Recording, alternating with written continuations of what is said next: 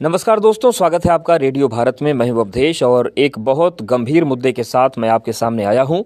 और ये मुद्दा है कि कैसे धर्मांतरण की साजिशें देश में अलग अलग तरीके से चल रही हैं। लव जिहाद का नाम आपने सुना होगा। फिर एक नया टर्म आया, लैंड जिहाद, जिसका उत्तराखंड में, जिसकी बहुत चर्चा हो रही है।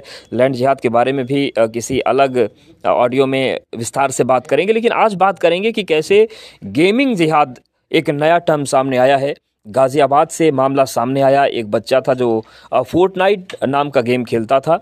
और कुछ दिनों में माता पिता ने परिवर्तन देखा कि वो घर से ये कहकर निकलता था कि मैं जिम करने जा रहा हूँ और पाँच बार वो घर से बाहर जाता था।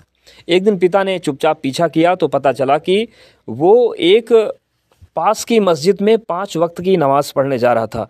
अब कोई हिंदू बच्चा अगर पाँच वक्त की नमाज़ पढ़ रहा है तो ऐसे में चौक जाना ज़ाहिर सा लाजमी है और इसके बाद पिता ने पुलिस में शिकायत की और जब इस मामले की जाँच शुरू हुई तो एक इतने बड़े साजिश का खुलासा हुआ जिसके बारे में कोई सोच भी नहीं सकता था। जाँच पड़ताल में पता चला कि शहनवाज नाम का एक व्यक्ति है, जिसका नाम बद्दो भी है, जिसको पुलिस गिरफ़्तार कर चुकी है मुंबई से। वो इस पूरे रैकेट को चला रहा था। दरअसल इस फोर्ट नाइट गेम के गेम में चैटिंग का भी ऑप्शन था। और जब बच्चे गेम हारते थे तो उसमें चैटिंग के ज़रिए उनको ये समझाया जाता था कि अगर आप कुरान की आयतें पढ़ेंगे, अगर आप जाकिर नाइक के वीडियोस देखेंगे, अगर आप मस्जिद में जाकर नमाज़ पढ़ेंगे तो आप गेम जीत जाएँगे। और इसके बाद उनको मस्जिद भेजा जाता था। कई चैट्स में ये भी पता चला कि अगर बच्चा रोज़ नमाज़ पढ़ने नहीं जा रहा है तो बाकायद उनसे धमकी के अंदाज में शहनवाज ने कहा कि तुम बहुत ही गलत काम कर रहे हो कि रोज़ नमाज़ नहीं पढ़ रहे हो।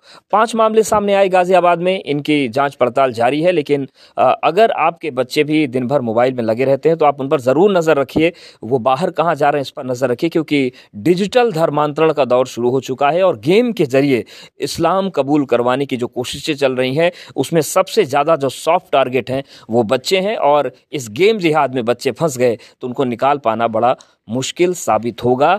तो गेम जिहाद से अपने बच्चों को बचाइए और ये जानकारी आपके लिए बड़ी महत्वपूर्ण है। इसको साझा भी करिए, लोगों को बताइए भी और बच्चों पर नज़र भी रखिए।